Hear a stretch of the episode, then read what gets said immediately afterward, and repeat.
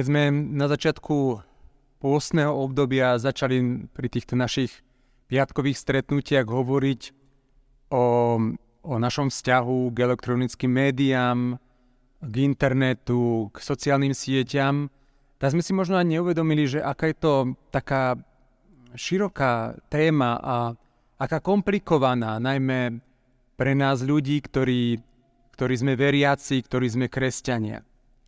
Možno práve aj táto téma uh, je mnohom taká rozhodujúca pri vzťahu s našim Bohom.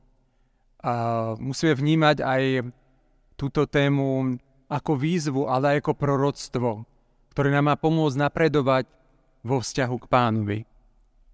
A myslím si, že väčšina ľudí akoby v tejto dobe prehráva takú svoju vojnu. Vojnu, ktorá je vedená uh, takou formou postupného oslabovania človeka.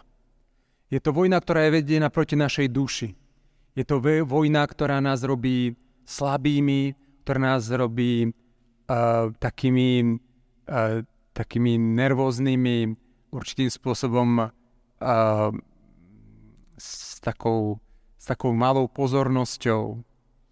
A každý sám na sebe vníma, že možno kedysi bol človek, ja neviem, taký veselší, taký plný elánu, mal takú duchovnú silu a akoby tú duchovnú silu z nás niečo vyťahovalo, niečo, niečo odčerpávalo.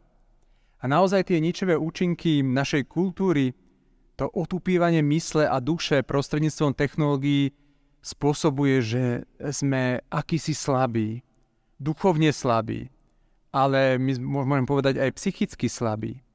Pretože nemáme to najdôležitejšie, čo nám Boh dáva, a to čas. Nemáme čas venovať sa, ja neviem, problémom vo svojom živote, sklamaniam alebo stratám, zármutkom. To sme akoby odiš, odignorovali alebo odsunuli niekde nabok. Nemáme čas uh, snívať svoje sny, nádeje a túžby. Nemáme čas ich naplňať vo svojom živote, pretože tento náš čas zožiera nepriateľ. Áno, myslím si, že je to taká veľká vojna, ktorá tu zúri a, a možno ešte viac ako kedykoľvek predtým. A väčšina ľudí v tejto vojne prehráva a stáva sa takými, takými ľuďmi, sa stávame otupenými, uštvanými, akejsi zákopovej vojne. V, v našich očiach vyhasí na svetlo, radosť a náš život sa akoby redukuje na prežívanie jedenej udalosti za druhou. Nepriateľ je dokonale šťastný, že nás dostal do tejto situácie. On sa teší, že sa cítime prázdni. A naozaj pochopil, že ľudí stačí unaviť, zatlačiť na plítčiny, zabrániť, aby venovali pozornosť Bohu a svojim priateľom, blízkym. A naozaj v takomto stave, takomto stave vyhľadovania, do ktorého nás ten zlý dostal, do toho stavu strhanosti a unahánanosti, je už potom pre neho veľmi jednoduché a ľahké nám ponúknuť náhradných bohov, falošných bohov. A teraz si myslím, že že je dôležité, aby sme sa rozhodli, čo s tým spravíme. Lebo je jedna vec mať určité poznanie, poznať aj tie výstrahy alebo takéto Božie proroctvo pre náš život a druhá naozaj, čo, čo chceme vo svojom živote. Alebo čo chceme mať viac vo svojom živote. Tej beznádeje, otupenosti, unáháňanosti, alebo chceme mať viac Boha, ktorý je život. A pred nami je teda taká možno jednoduchá otázka, ale nebude zasa až také jednoduché na ňu odpovedať. Čo budeme robiť pravidelne každý deň či týždeň preto, aby sme mali viac Boha? Aby sme po ňom ešte viac túžili? Pretože svätý Augustín vysvetoval celý kresťanský život ako sveté túženie – ako túženie po, po spoločenstve s Bohom. Pretože tá túžba sa na neustále môže zväčšovať, pretože aj Božia prítomnosť sa v nás môže zväčšovať, pretože naše srdce bude rásť, dozrievať, ako by sme mohli príjmať viac a viac Boha. Možno nás to bude na začiatku tak miac, že predsa však uveril som Bohu, prijal som ho do svojho života, tak uh, už ho nepotrebujeme nejak viac. Ale tá duša sa rozširuje, to vaše, naše srdce určitým spôsobom napreduje, napredujeme v duchovnom živote. A preto nám už mnohokrát uh, tie možno staré typy modlitieb nebudú vyhovovať, alebo jednoducho uh, budeme chcieť zmeniť svoje staré zvyky, návyky, uh, ten denný program, pretože Pán nám bude ukazovať viac a viac toho, čo nám chce dať. A tak, uh, čím viac sa bude tá duša otvárať pre to Božie, tak tým menej bude zapadať do šialenstva tohoto sveta a tejto doby. A preto je dôležité posunúť sa ďalej. Druhá vec, e, ktorá, ktorú môžeme spraviť alebo ktorú môžeme pochopiť, je vec, e, ktorú si môžeme vysvetliť na základe starozákonného príbehu o manne. Pretože vieme, že keď Boh vyslobodil Izraelov, izraelský národ z Egypta a previedol ho cez Červené more, urobil naozaj veľa zázrakov, aby ho vyslobodil, tak ho doviedol až na Sinajskú púšť. A naozaj tam na tej púšti nebolo ani dostatok jedla, ani vody. A tak Boh každé ráno zabezpečil svojmu ľudu anielský chlejeb, a ktorí nemohli ani hromadiť, ani uskladňovať, mohli len každé ráno výjsť, nazbierať ho a zjesť. A prečo nám Boh ponúka tento nezabudnutelný príbeh? Pretože bez ohľadu na to, ako veľa sa nám z Boha podarí zakúsiť, budeme zajtra opäť potrebovať to prekvapivé, aha, tu je Boh. Ako by sme spolu s izraelským ľudom volali, aha, manahu, je tu manna, ktorú nám každý deň Boh dáva. Áno, práve tá každodennosť musí vyžaduje to prekvapenie z Boha. Pretože nestačí nám, keď sa raz naplním Bohom, napojím sa ním. Každý deň musíme večer si láhnuť a spať, každý deň potrebujeme piť vodu, každý, každú chvíľu sa potrebujeme nadýchnuť.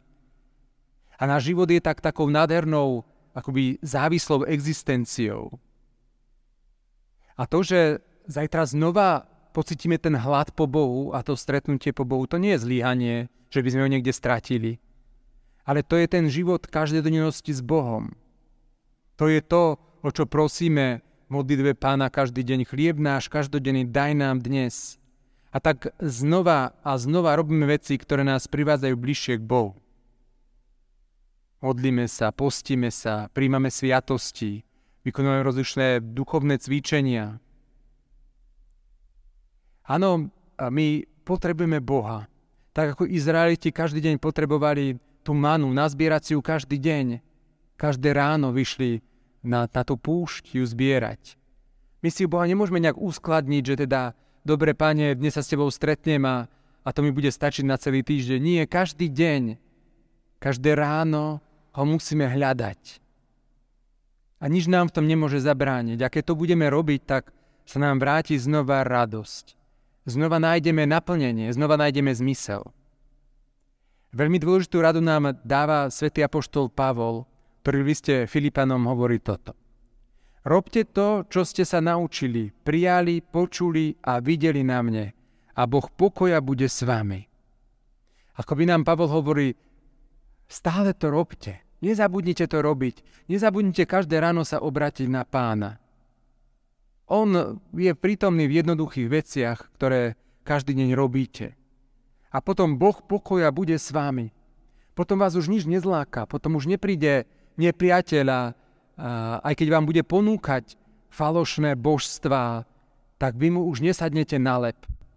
Už sa nenechajte zlákať tým, že na internete, na mobile strávite hodinu, dve, tri bez toho, aby ste si uvedomili, ako ten čas rýchlo ubehne. Pretože vaša duša bude smedná po niečom inom, po niečom zmysluplnom, po spoločenstve. Už nemusíte potom čerpať od Boha po malých lyžičkách, ale môžete piť z, plných, z plnej síly plnými dúškami v jeho prítomnosti, prítomnosti väčšného Boha, Otca i Syna i Ducha Svetého, ktorý nám dáva piť z prameňa živých vôd. A to nám prinesie tú zmenu.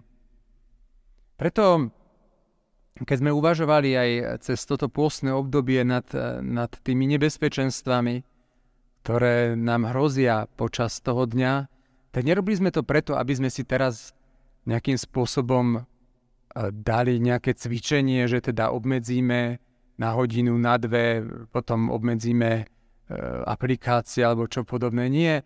My potrebujeme byť smední po Bohu. Potrebujeme tu niečo, čo nás pritiahne viac ako ten mobil. Čo nás vtiahne do spoločenstva Najsvetejšej Trojice. Čo nás naplní viac a čo nám prinesie radosť. Čo nás nebude vyciciavať a vyčerpávať, ale práve naopak naplňať a pozbudzovať čoho budeme radi, z čoho budeme šťastní.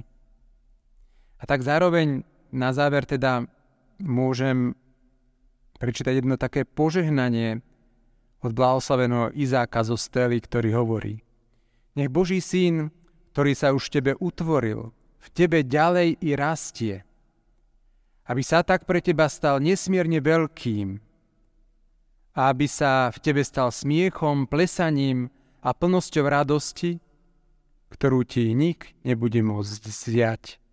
Amen.